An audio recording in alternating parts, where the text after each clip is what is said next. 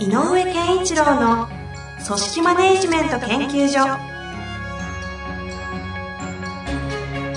組織が一体となりゴールを達成する究極の快感。上場企業から中小企業まで延べ200社以上の支援を行った井上健一郎が組織人に関するあらゆる問題を分かりやすく解説します。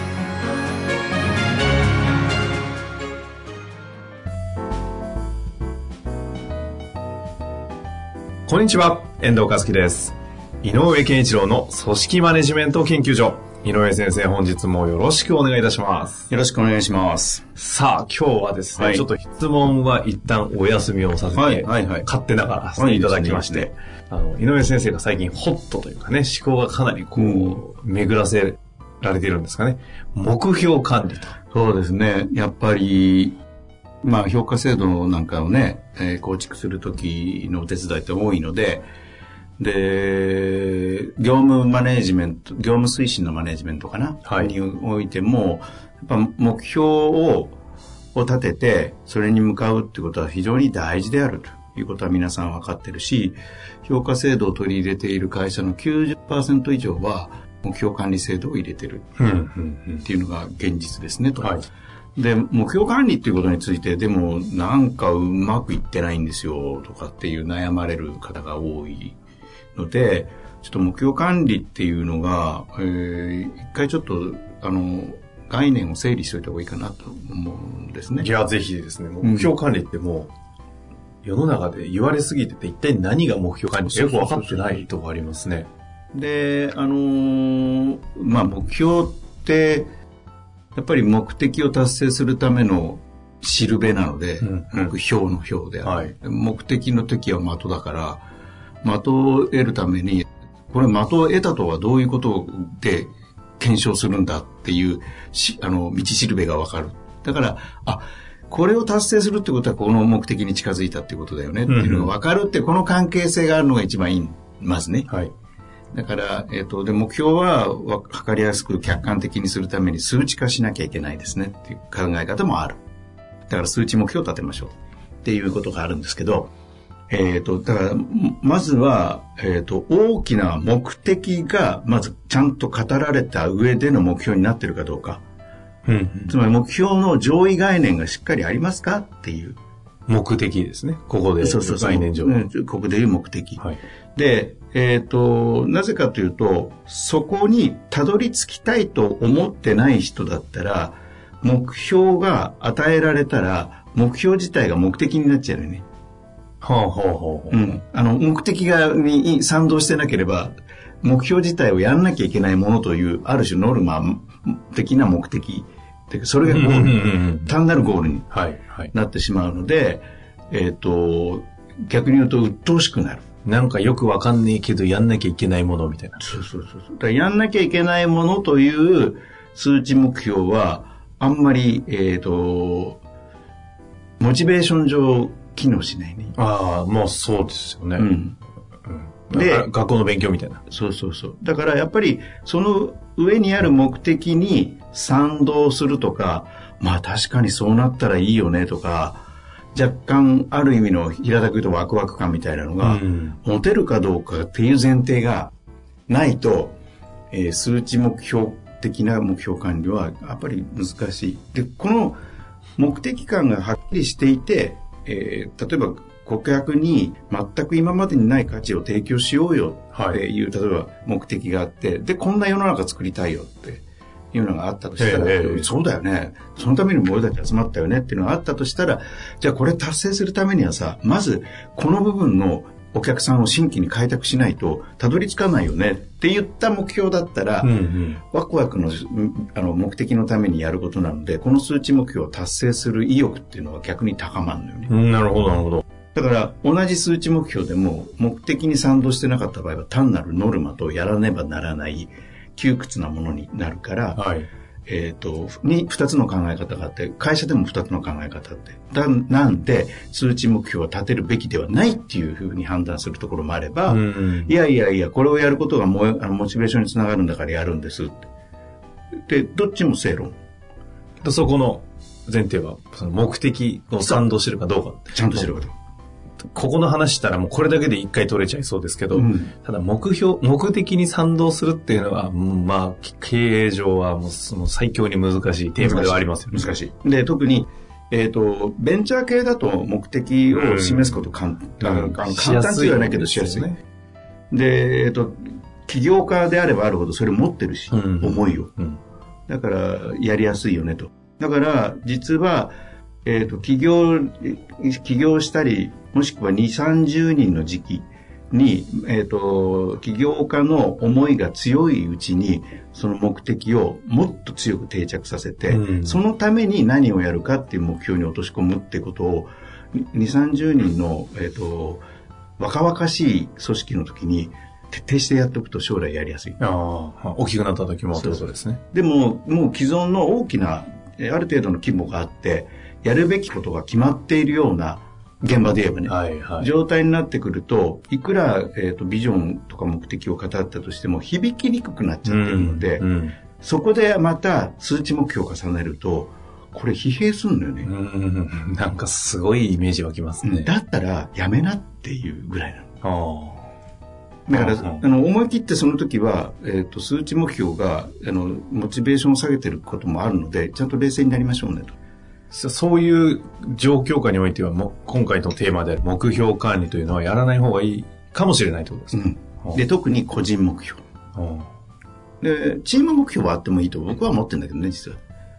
うちのチームはこれを達成しようよっていうのは、ある意味ではどやることが決まってたとしても、うんまあ、例えば、えっ、と、来年の今年の事業として、経営経営として、さすがに既存ビジネスがあ5年持つとは思わないので、やっぱ新たなる市場と、もしくは新たなる、えーとサービスメニュー開発したいねと。っていうのは、もうこれ大命題なんだと。うんなったら、こう、落とし込んでいけるから、じゃあ、えっ、と、えっ、と、なんだ、開発チームはこういうことをやろう、製造チームはこういうことをやろうとかっていうふうに落とせるので、はい。はいそ。れは、で、それをまた個人に落としていくっていうのは、業務管理上はあっていいんだけど、行動目標に落とすのは。ええでも、結果を評価で、あ、お前行動計画いけたね、100%、OK ってやっちゃうのは、その評価をしなくていいと思う。う。チームで、チームのゴール目標を達成したかどうかをチーム全体で管理する。ほうほう。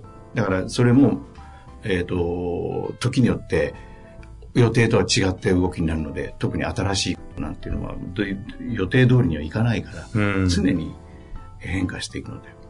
もう今続いてるかわかりませんけど、あの、サイボーズさんがそういうなんか評価の軸当時入れて、かなりグワッと伸びてましたよね。だから、で、こっちの大事なことは、もう一個のテーマで、はい。えっ、と、目的って第一テーマ言ったけど、もう一個は、えっ、と、進捗、やってみたら違ってたとか、もっと他があったとか、もうすでにこれはやれたから次に行こうとか、うんうんつまり、プロセスの進み具合によって、その先やるべきことでどんどん変わってるっていうことが起こるので、うんうんうん。もう一個大事なテーマは進捗なのよね。進捗の管理がいかに頻度を多くやれて、毎回行動の活動目標とか、えー課題とかテーマをこう修正していけてるかどうか。今、目標管理の話してるんですよね。その上で、進捗ですか？うん。うんだから例えばこういう目標を立てたと、いや、上司、いや、う俺たちのチームはこの目標に向かっていこう新規商品の開発を3つはやるぞ例えばね。たら、いいあのー半年経った。できなかったねじゃなくて、ありがちな目標管理ね。結果だけ見るってやつですね。でも、よし、じゃあ4月は、まずは、えっ、と、今まであるものの棚卸しをしよう。やれたかとか。よし、ややれたね。じゃあ次5月。その中で、俺たちの強みと、えっ、と、シーズを見つけようとかね。開発のネタになるものを見つけよう。ん5つは見つけよう。見つけたね。みたいな風にどんどん変わっていくはずなのよ。はい。毎月。はい。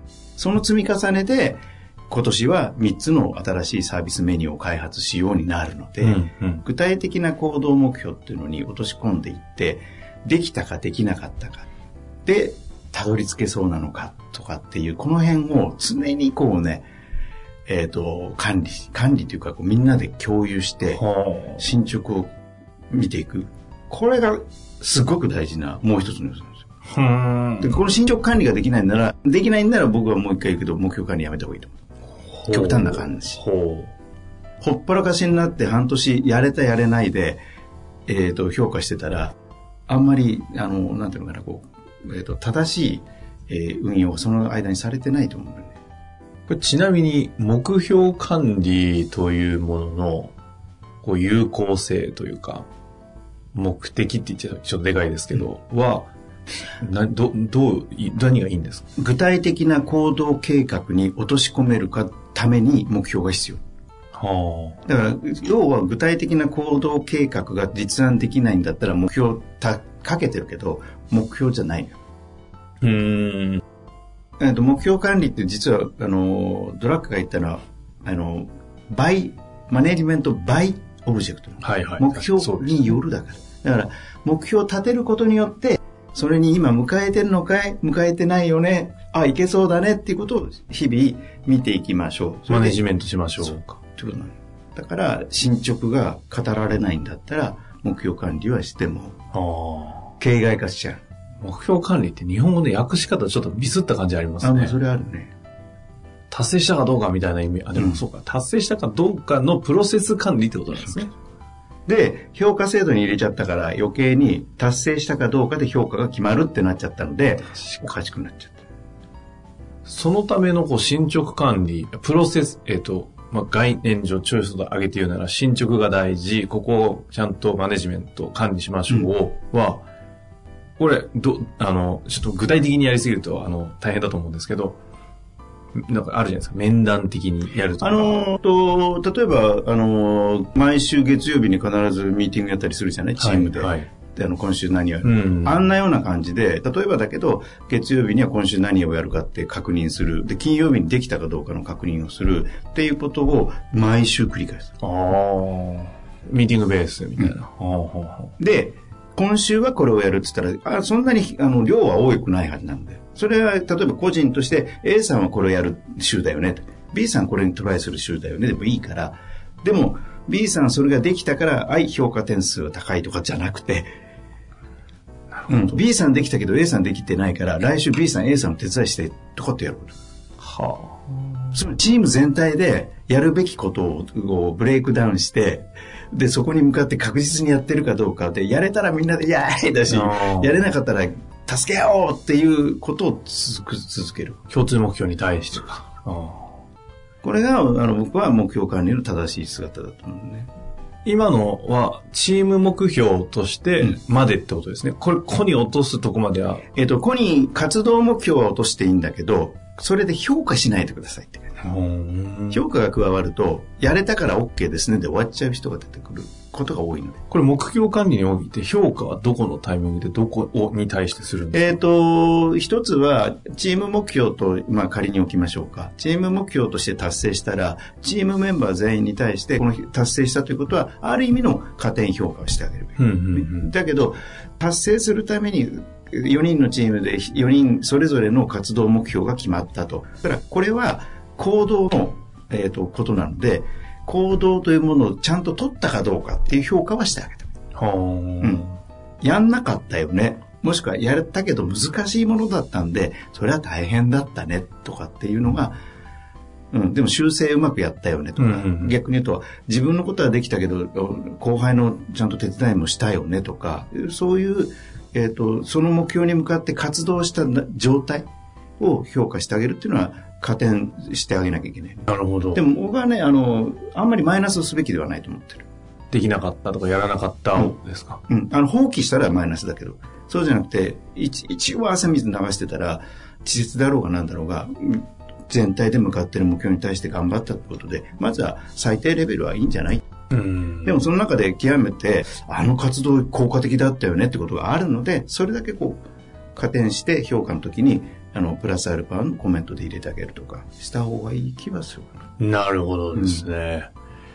いやー、手厳しいですが、なんか確かに目標管理なんかちゃんとできたらめっちゃ良さそうですね。で、もうそそういう時代だと思う。うん。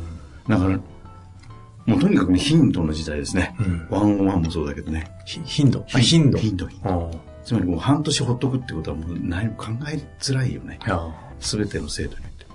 これ今いろんなこう、んえ、なんていうんですか？あの、オンラインじゃない、あの、その、なんて言うんでしたっけ？在宅とか。あはいはいはい。遠なんて言うんでしたっけ？テレワーク。テレワーク、すいません。テレワーク。うん。あの、テレワークとかもそういう働き方とかがこう普通になってくる中において、one on だったり、そういう定期面談だったりみたいなのは、井上先生の感覚から言ったら、その、ある程度、その、な例えばズームだったりううんうん。オンラインベースでの管理とかっていう形でも全然できちゃうイメージえっあるんですか？と、えっと、まあ、あの、なんていうのかなんか、温度感みたいなのか、な、空気感みたいなのが伝わるのは一対一、ちゃんとリアルな面談なんだけど、例えばテレワークの延長の中では、もう自宅自体が、もう全然県外の、いいい意味の環境のいい田舎に住んでやるようなんていう人だって出てきてるので、はいはい。だったら別にツールを使えばいいと思うし。なるほど。でも大事なのは、えっ、と、今どうなってるか、今どんな状況、で次どうしようとしてる？っていうことを常にこうお互いうん。確認し合うってことが大事なので、だからそのためにはツールは使っていいんじゃない？か。なるほど。この間だってテレビでやってたよ。あの、テレビで在在宅系の人が集まってて、で、テレビのあの、まあ、スカイプみたいな状態で、ネット上で飲み会やってその感じ、ちょっと若干普通世代です。でしょ、うんだから、やっぱそういうことになってるの？やってますよね。私は参加はしないですけど、普通にみんなやってますよ。う自宅ののあの仕事部屋にあこうビールとか持ってきてで画面に3人ぐらい映ってあですねてああだよねこうだよねとかってでも逆にいろいろこう情報交換もしやすいので、意外と盛り上がるんですよね。だからいいと思ううんで世代的にもね今世代って遠藤さんおっしゃったけど世代的にもそれにアレルギーがないんならもうそういう時代だから使った方がいいよね。まあ、この辺はね、世代格差とか感覚値ありますもんね、価で値観とだからなおさら個人の目標管理に落とし込んじゃうと自己完結しだから増えちゃうのでチームとして向かうものを全然か直接の顔を合わせなくても住んでるとこ違ってもお互いの共通のところに向かううんっていうのは大事だと思う。あ目標管理制度だけやったことない。なんかちょっと進化した感じですか？もしかして。進化とかね、やっぱり聞いたこと意外となくないですか？この研究所では。あんまりやってないねや。ってないですよね。で、見れば見るほど感じ始めてるの、最へ近。え。いやいや、面白いですね。あの、ちょっと今日はね、この辺りで一旦目標管理というテーマはね、終わりたいと思うんですが、実はですね、あの、評価系の質問が、ここ最近ダダダダッとありまして、はい、はい、はい。次回まとめて、はい、目標管理ではないんですけど、はいはい。はい。まあ、この文脈も含めてですね、3つ4つ、はい。ちょっとい一問一答じゃないですけど、いいですよ。やらせていただきたいと思いますので、ぜひね、まとめてあの連続で聞いていただきたいのではい。楽しみにしてください。というわけで、本日もありがとうございました。ありがとうございました。